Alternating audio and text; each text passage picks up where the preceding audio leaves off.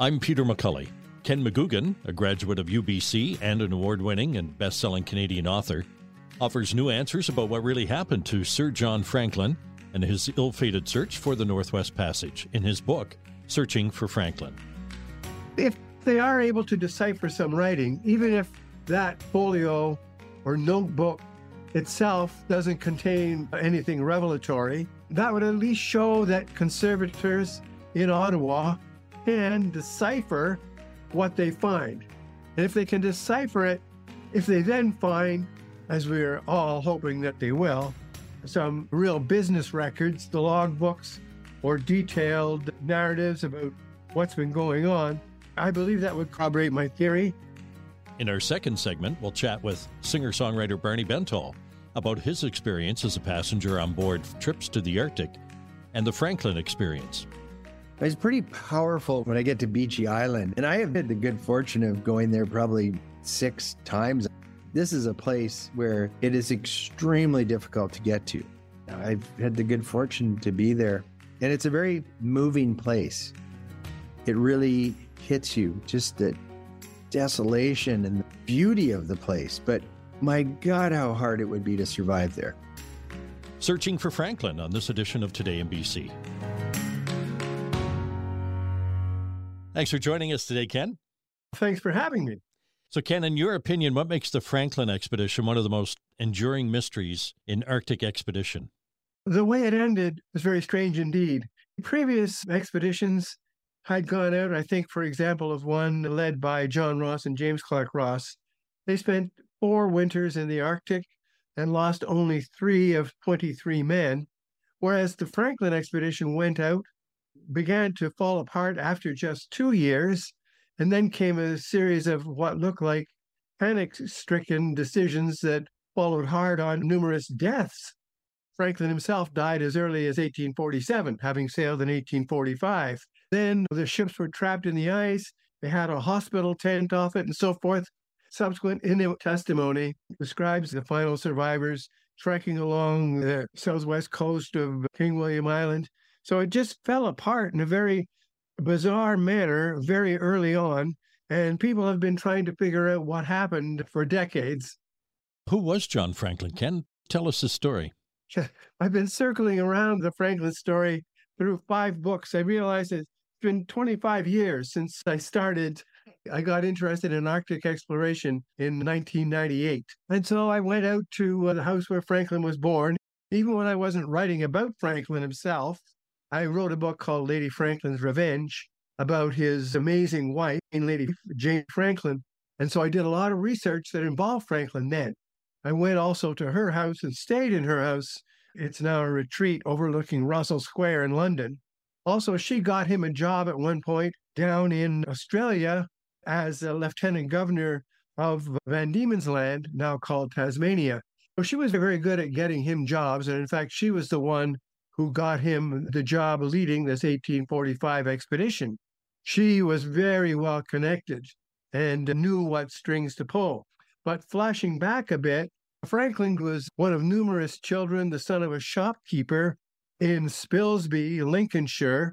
He started going to sea when he was 11 or 12, which was not unusual in those days, and joined the Navy. The Navy needed a lot of people around about this time because of the Napoleonic Wars.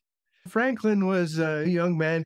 He had a couple of breaks. He had an uncle, Matthew Flinders, who was an extraordinary navigator. Franklin managed to get on one of Flinders' ships down in the Australia area, managed to survive that, and then he got pointed to a ship that ended up at the Battle of Trafalgar, so he was there. And then it was a matter of having met people, certainly on the Flinders voyage, that had some powerful connections and could hook him up with John Barrow of the Admiralty, who was basically running the Admiralty show. So it came to pass that in 1818, Franklin was appointed to lead the first overland Arctic expedition sponsored by the Royal Navy. Franklin and a few men went via Hudson's Bay Company ships, and then for a couple of years with the indigenous peoples slogged north to the Arctic coast and onward from there. I just finished reading your book, Searching for Franklin, and the most surprising thing for me was that I hadn't realized that Sir John Franklin had been an overland explorer as well as a sailor searching for the Northwest Passage, and he had traveled extensively overland. Yes, indeed. He spent as many years traveling overland in the Canadian subarctic, more doing that than he did captaining various voyages. That's one extraordinary thing. A lot of people don't know that. But as you saw there in the book, Franklin was not well prepared. He and his men, they're living in England all their lives, and suddenly they're transported, beating their way north through country they've never even conceived.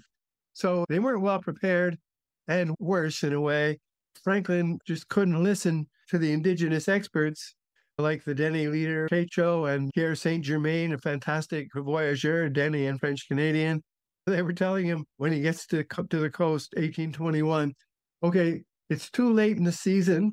Don't try to go east along the coast. All the animals have gone south. The Inuit on the coast have gone south after the animals. You go along the coast, you're going to starve to death. Franklin said, no, figured he knew better. And he also had this fervent belief in miracles. So he thought, I'll be just fine if I head along the coast here. But of course, he was not. So that was his first disaster.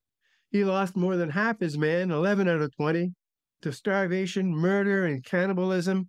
Narrowly survived himself because the Dene rescued him. And then there's this fantastic irony. He gets back to England and he's acclaimed as a hero. He's the man who ate his boots because they were all reduced to eating their moccasins. Pretty extraordinary turn of events there.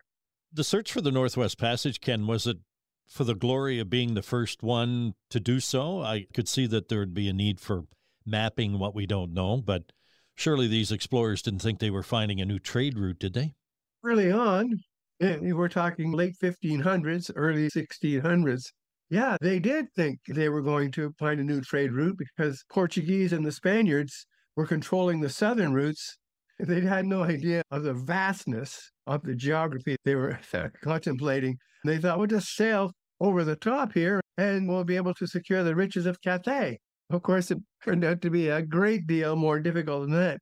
By the time Franklin first began poking around in 1818 or so, they had a pretty good idea that this was going to be a bit more difficult, and the whole trade route idea might not bear fruit immediately. But what happened was, first of all, the Napoleonic Wars ended. So they had a surplus of Navy officers in particular on half pay, not doing anything, going nuts at home, Franklin being one of them. Also, the Russians were poking around in the north.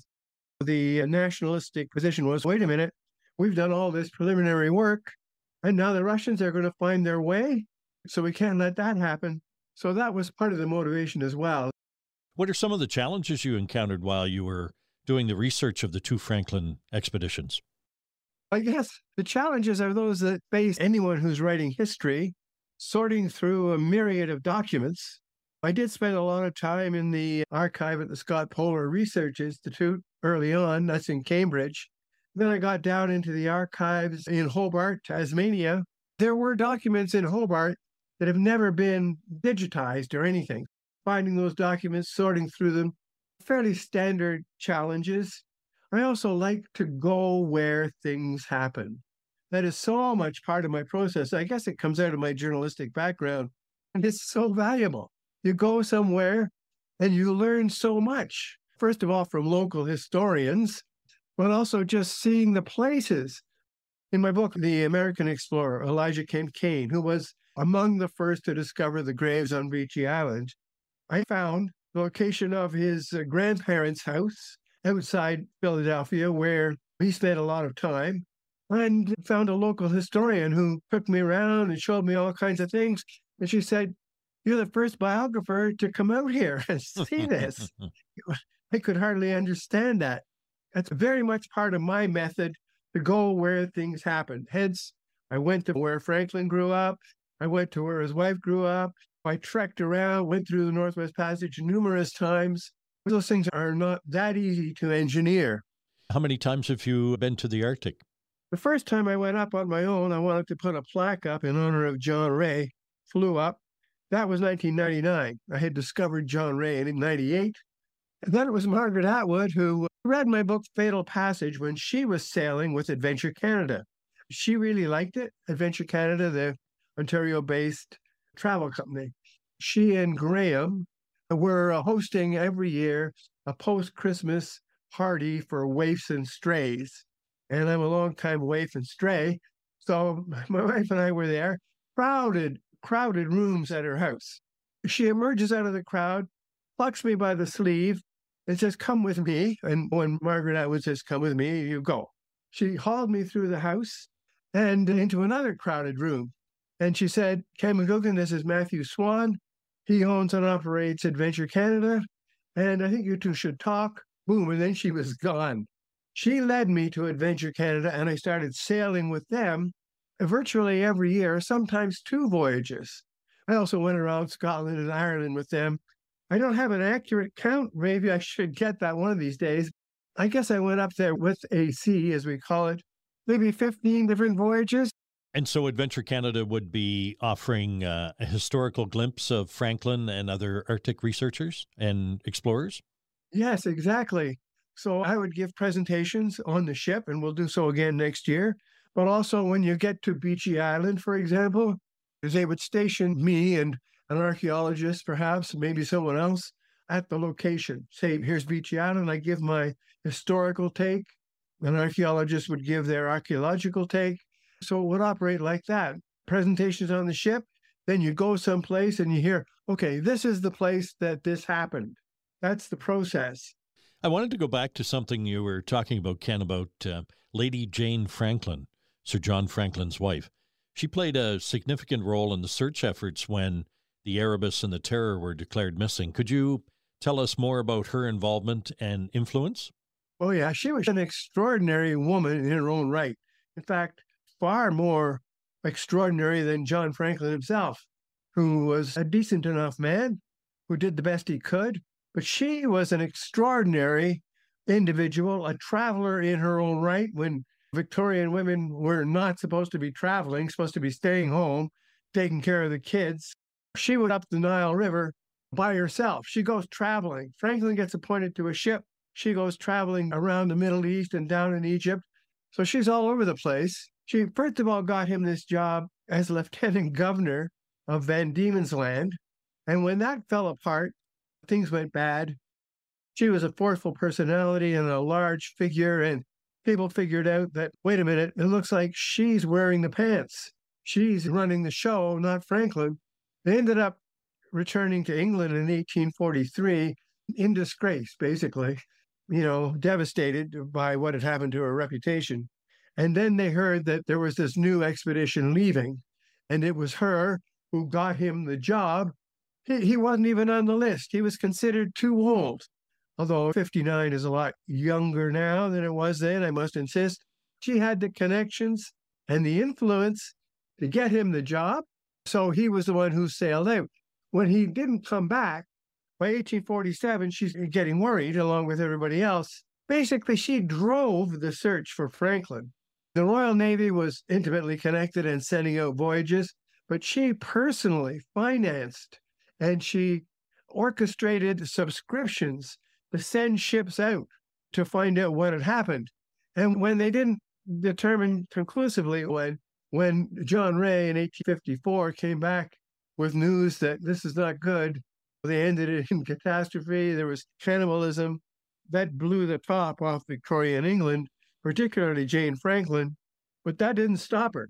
Even after that, she sent out Leopold McClintock, who eventually found this one-page Victory Point record that laid out a few salient facts.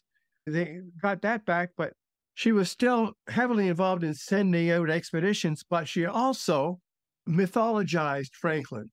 He had already been acclaimed as the man who ate his boots, but now he became the discoverer of the Northwest Passage, which was not true. Certainly you'll get an argument on this. Anytime you raise this subject, I've been arguing about this for more than 20 years. But Franklin basically discovered nothing, and nevertheless, she managed to raise statues here, there, and everywhere, from Spilsby to Westminster Abbey to Hobart. There's a glorious statue in Hobart with a fountain. She turned Franklin into this mythological hero. That was her doing. Can you share some insights into the psychological and the physical hardships that Franklin and his crew went through during the expedition? 2 expeditions, and they were trapped in the ice? We have a pretty good idea. I haven't lived up in the Arctic for years and years, but I grew up in a town outside Montreal when it would be 40 degrees below zero, and I'd be delivering my newspaper route. It'd be like that on a constant basis, always in the dark, because you're so far north. Dark all winter long for months at a time. If you're on the ship, you're confined in the ship. If you're on the land, you better get to one of those Hudson's Bay Company posts as quick as you can. But that first expedition, they were in York boats, canoes, and on snowshoes. And these are not men who are trained. Today, you've got some extraordinary athletes who can go out there. Even back then, John Ray, he could go dozens of miles in a single day on snowshoes. Extraordinary figure, but he was extraordinary. Franklin and the men were not. They were not extraordinary. They were not trained. They had no idea what they were doing, floundering around out there. By the time of the 1845 expedition, they didn't have to go floundering around because they were on that ship. But then you're confined with 2 ships. These are tiny ships compared with the voyages we undertake these days, just a fraction of the size.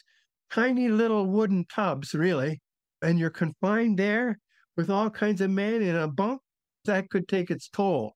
And then spending the winter locked in the ice in a tent. Yeah, they weren't the only expedition that did that. That was the interesting thing. Other expeditions did that as well and managed to survive. They kept up their morale. Ken, can you share some of the more surprising or unexpected discoveries you made while you were researching the book? Well, I think it was interesting. The most intriguing thing, people have been trying to figure out what went wrong for decades because it was such a bizarre end. First of all, in the 1980s, there came John Geiger and Owen Beatty went north to Beechey Island, dug up the first 3 men to die there. Beatty was a forensic anthropologist and determined that the men had a high level of lead. That was the prevailing theory then that they put forward in a wonderful book called Frozen in Time. That theory prevailed for the next 2 decades and more. In the early 2000s, scientists began looking and making comparisons and saying, yeah, the sailors had a high lead level in their blood, but these are not unusual levels. That didn't ring true in terms of what then ensued. So there's another theory put forward, botulism. Maybe botulism did it. But by 2014, scientists and statisticians had published works, essays, long pieces, saying these theories are not holding up. But they didn't put any new theory in place. I'd been immersed at this point, say 2017, for 2 decades in Arctic history, and I'd written 5 books, so I'd explored a lot of it. So I began looking at history. I remember the Jens Munk expedition of 1619. He sailed into Churchill with 64 men. Over the course of the winter, he lost 61 of them. So he and 2 men were the only ones that escaped. They were wiped out. And I came across an article published in 1973 in the Beaver magazine, now Canada's History, by a guy named Delbert Young, a writer. Monk left a long journal. Look at all these details. He said, it looks like this was trichinosis from eating infected bear meat that you did not cook properly. That made a lot of sense to me, and I began casting about further. And I remembered the Andre expedition, 3 Swedes who got into a balloon in 1897. They were going to go up over the North Pole, and the balloon crashed. Hey, no worries, they all survived. But then polar bears came around, so they shot the polar bears. They were still good. But then they ate the meat, and he began to get sick. And then they died. Some years later, a couple of decades later, a doctor went up there, examined the polar bears are still extant, and said, yeah, you know what? This bear had trichinosis and related to the men. And here's the record of what happened to them. They too died of trichinosis by eating infected bear meat. So that rang true for me. And I began to look at the symptoms and how the Franklin expedition unfolded and to put it all together. Some fellow experts, quote unquote, they said, yeah, that's a good theory, but There's no bears off the northwest coast of King William Island where they got trapped in the ice. And so I thought about that for a while, and I realized, yeah, that's true. But I've been on Beechey Island, which is where Franklin sailed from. I've been driven off Beechey Island more than once by polar bears. They come thundering over this isthmus that connects the so-called island to Devon Island, where they're all over the place. There's been some discussion. There was a kind of a campsite far removed from the main area where they had their main tent. People weren't quite sure what it was doing out there. And I thought, yeah, I think I know what they were doing. They had a lookout post there because the bears were coming along the isthmus just as I saw them do, and then attacking the tents. So how does that make you feel? So the difference then and now is nowadays we see a bear coming, we get off the island. We pile into the Zodiacs and get out of there. They weren't going to do that. They would stand there and shoot the bear, and then they would eat the bear. And then they had these barrels of food they had brought from England. They ate that down naturally, and then they would pile the fresh meat into these barrels. When they left Beechey Island and sailed south to get trapped in the ice, they were carrying this infected polar bear meat and laid waste to so many of them so quickly, and the whole ensuing disaster. But this one fell apart because, I think, of the infected polar bear meat that they ate without cooking it. When they found the Erebus and the Terror, Franklin's ships, I understand they found a logbook that might corroborate your theory? What they found was what they call a folio that had some writing in it, either writing or pictures. If they are able to decipher some writing, even if that folio or notebook itself doesn't contain anything revelatory, that would at least show that conservators in Ottawa can decipher what they find.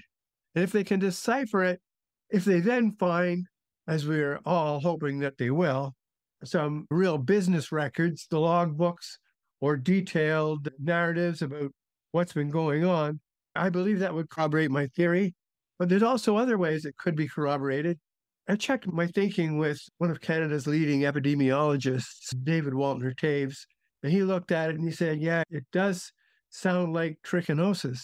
Here's the thing. He also told me, just in passing, not so long ago in Greenland, there was a young girl who had been frozen in the permafrost for a couple of centuries.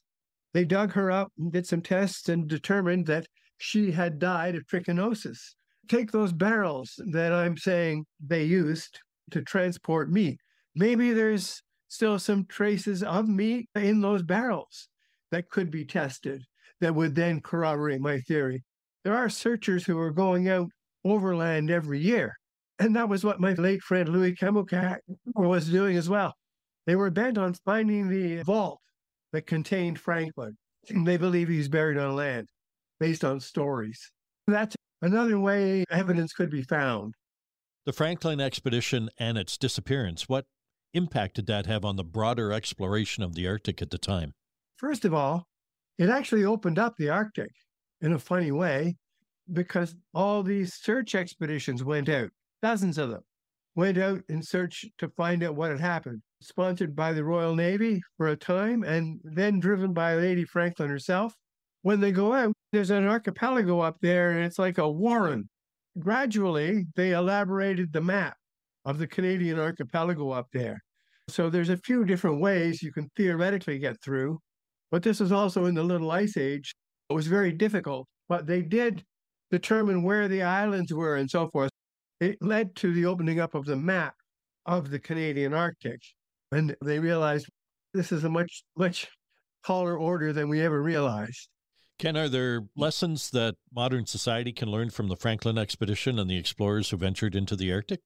I would say there's a lot of lessons we can learn. This is my sixth book about Arctic exploration. I think in terms of a narrative, we like to read about people who are obsessed. They've got a quest that they wish to complete. They're going to overcome obstacles no matter what they may be. So that makes for a heroic story, if you will, confronting these obstacles. I find the explorers inspirational in that respect. But then there's also the hubristic side, the aspect of Franklin, for example, was a quintessential imperialist. He was spearheading, in a way, the British colonial enterprise to search out what lands there were and so forth. But there's also the hubris, and that in his first expedition, the refusal to listen, the inability to listen to people who knew so much more than he did about these areas and traveling in them and what you could risk and what you could not risk. So there's a great lesson there to be mindful of in terms of our own hubris today. And maybe not a bad idea to listen to local people, whoever they may be, when they're trying to tell you something. It might be wise to listen. Ken, you mentioned you're going to be heading back to the Arctic on an adventure cruise next year? Yes, indeed. That voyage will take place end of September into the Northwest Passage from Greenland on through to Kugluktuk, or the mouth of the Coppermine River. Lots of history to see along this voyage. That's Ken McGoogan, author of Searching for Franklin. Singer-songwriter Barney Bentall's been on a number of adventure cruises to the Arctic and, in fact, was on board a ship that sailed over top of the Erebus and the Terror. Barney Franklin Bentall, When Today in BC continues. Searching for a new home? Make todayshomebc.com your online home base. With easy-to-search listings and connections to local realtors, everything you need is under one roof. Powered by Black Press Media. You can search hundreds of local listings, all in one place. Access the top real estate professionals to help you find the perfect home today at todayshomebc.com. I'm Peter McCully. Today in BC is a Black Press Media podcast. Welcome, Barney Bentall. Hi, how you doing, Peter? Barney, we just chatted with Ken McGoogan about his new book, Searching for Franklin, and knowing that you've been on a number of Arctic adventure cruises, I thought you could bring the conversation about the Arctic and Sir John Franklin full circle for us. For the last 12, 14 years, I've gone as a staff member with Adventure Canada. They were the pioneers, I think, of that type of travel in the North, and consequently are very well respected in the North. And they also have a very strong Indigenous component. They have the only and the first expedition leader who is from Labrador, Jason Edmonds. The educational component on these trips, in my opinion, second to none. I play music a couple of nights and whatever's needed there. I also do audiovisual. I help out with that. And then I drive Zodiac. And then I'm also bear guard when people go on land. So I feel very fortunate to be part of these trips. I guess I've cultivated the ability to take on multiple tasks because that's what gets you the gig. I love doing it. And sometimes when I'm mixing sound or helping out with some of the presentations here, listening to the marine biologist or the geologist or Margaret Atwood doing a presentation, or Ken, the historical stuff, my God, people soak that up. I just find that I'm always learning when I'm on the trips, as do the passengers. There's typically, 160 or 170 passengers and a lot of staff, and of course the ship's crew, which is an amazing array of people that look after the hotel and the captain and the crew and then the sailors. It becomes a wonderful floating community. The whole Franklin thing, it's fascinating to me how it captivates people. And that's exactly what Ken had to talk about as well, and he's written a number of books on it, of course. I don't know, have you had a chance to read the latest book, Searching for Franklin? I haven't read it yet, but I will read it. You? Oh, yes. Yeah. I won't give away the ending for you, so don't listen to the first segment of the podcast. Yeah, okay. I won't. There was a National Geographic cover story about this guy from the States went through in a sailboat. This is just recently. There's a documentary on National Geographic or Disney. They went with a local from Joe Haven to try and find the Franklin tomb itself. It's been so elusive, they feel like that would unlock just about everything. This guy felt that he saw it flying his small plane. And then so they went on quads to the north of King William Island. It just continues to fascinate for me. And this gets represented on those trips. There's the whole Inuit perspective on this, that they tried to help. These people were ill-prepared. And with that British exploratory arrogance that was there, we go in our wool peacoats and survive. And then also in terms of finding the wrecks of the Erebus and Terror, my understanding is some of the Inuit in the know, they knew where they were all along. And that was a voice that sadly, over the course of history, has just not been given the respect that it should have. Well, we chatted on a previous podcast. We talked about the fact that your middle name is Franklin and that you had a great uncle, a sailor that died at sea, which likely influenced your parents' decision to give you that middle name? Well, maybe. I mean, that was a great uncle Barnard, I think. And that's where I got my first name. And my three sisters were named after ships. So yeah, he was all about that. And one of the reasons I drive Zodiac, I remember the first trip I went on, just went in as a musician. And very quickly I realized, okay, I'm a staff member. And I think I was driving Zodiac by the end of that trip because I've just always loved being on the water. The whole Franklin thing, I wish my dad was still around because I think Franklin was also a family name, but I wonder if it was partly to do with Franklin the Explorer. It was pretty powerful when I get to Beechey Island, and I have had the good fortune of going there probably 6 times. This is a place where it is extremely difficult to get to. I've had the good fortune to be there, and it's a very moving place. It really hits you, just the desolation and the beauty of the place, but my God, how hard it would be to survive there. Ken mentioned that the passengers can offload at a place like Beechey Island, where Franklin spent, I think it was the winter of 1845, and learn some of the history and the story and see some wooden plaques that mark the graves of 3 of the men. So you painted a good picture. There's 3 wooden plaques, perhaps a stone cairn, and nothing. There's actually 4 because there was the 3 from the ship and then another person was buried thereafter. And of course, those graves were exhumed, was it in the 70s, I think, to see if they could get any clues into how people died. But they did that very carefully and then put the remains back. What goes through your mind when you look around at the vastness and emptiness of the area? Yeah, that's a really good question. I am struck again by the beauty of it. Sometimes I'm helping move passengers around. I'm most often a polar bear guard when we're at Beechey Island. So we're first ashore, and when we're loading our firearms and we get a moment to be there by ourselves before the passengers get there. See that hill way up there, that slope right before it gets really steep, go there and look over so you can keep an eye on the bay on the far side. And so a part of me is doing my job, but I'm there in that case as a bear guard in solitude, and you get the moments to contemplate what happened here, how hard it would have been. It's just very moving and stirring. So what do you do when you see the polar bears? At all costs, they would never want to have to shoot a polar bear. So much of it is preventative. In this last year's trip, we had to call off a landing because there was a bear there. And then we were able to see that from Zodiacs. There's been other times when we've been ashore and a bear has started to come into the area. We carefully get people in Zodiacs and back to the ship. And we're the last to leave. When you're on hikes, you're always aware. I'd probably, over the course of my years, there's about 3 times we've had to get people offshore quickly and orderly. The good thing about the Arctic is that you can see from a long way. I remember one time at Beechey Island, I went to one place and there were dead seals on the ice floes probably about a mile away. And you knew that there was a polar bear in the area. So everybody's just watching. And then they tailor how far the people can go.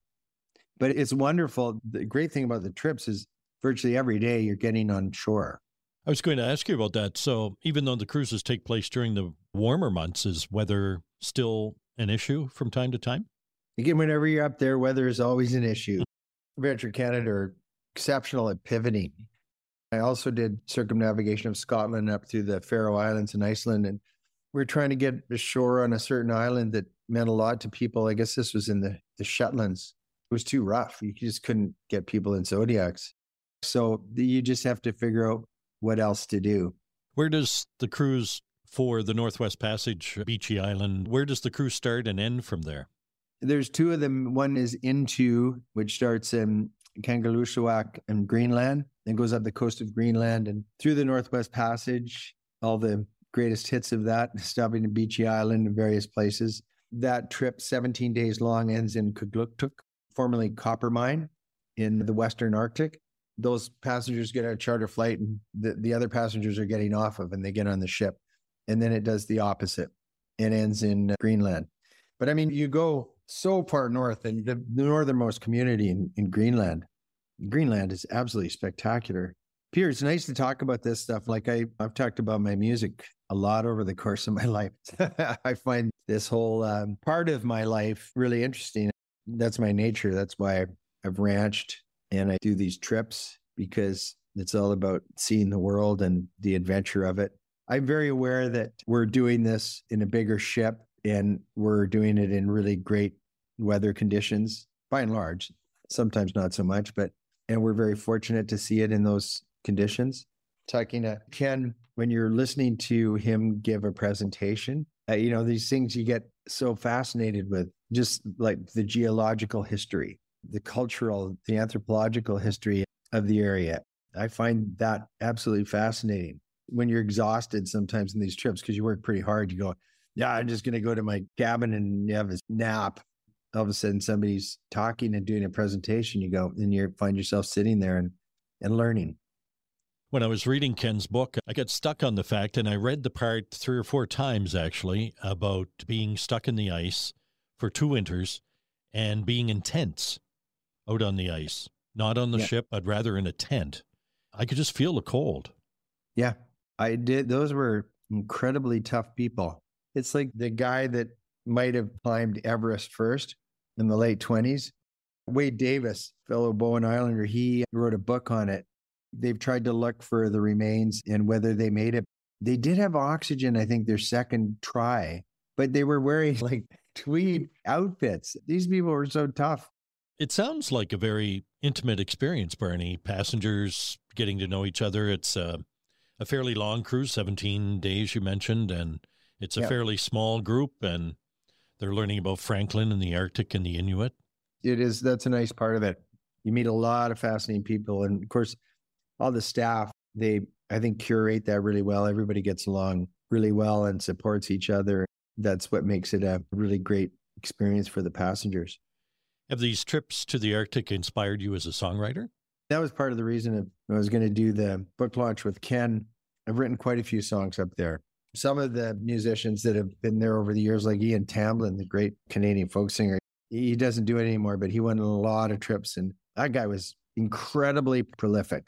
I don't know how he did it. He would drive Zodiac. He did similar things to me. He would come back and he would go into his room and he'd write a song. That just blew me away. I was impressed. And you mentioned Margaret Atwood has been on a few of these cruises? Yes. She usually does one a year, and she's an avid birder. It was wonderful to get to know her a bit. She's just a brilliant mind, I tell you. Do you have a Margaret Atwood story for us? Yeah, I guess I do. There's this preeminent bird guy, Mark Mallory, a friend of mine, and he's done these trips, and we look similar. And so I'd be out in the Zodiac, you know, with Margaret, and her husband Graham was still alive at the time this story happened. And she asked me, "What's that bird?" As I say, they're avid birders. And I go, "I don't know, but I could find out." And just like, huh, just slightly disgusted response. And it happened a couple of times. And then at a certain point, I said, "I'm sorry, I would love to know the answer to this, and I'll find out, but I'm a musician." And then we finally got it cleared up, and then it got hilarious. So after that, but we talked a lot about music after that. Barney, I understand you were on the ship, the cruise, as it sailed over top of the Erebus and the Terror at one point. It was just after they were found, and nobody wanted people to know exactly. So it was a bit vague, but we knew, and I think it was at nighttime that we went over them. And some people got up just to have that moment. But I think the next year, and I couldn't go that next year, that they did stop nearby.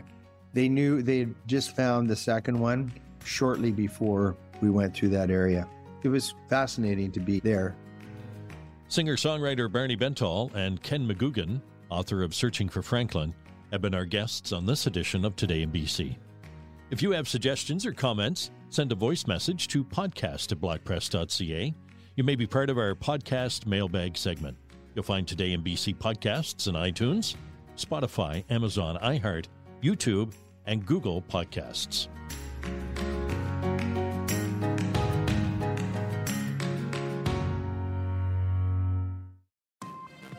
Discover what's happening around our province with todayinbc.com. Sign up today to get the latest news right to your inbox and never miss the news that's important to you and your family. From community news in your neighborhood to what's happening in our province, your source for daily news is todayinbc.com.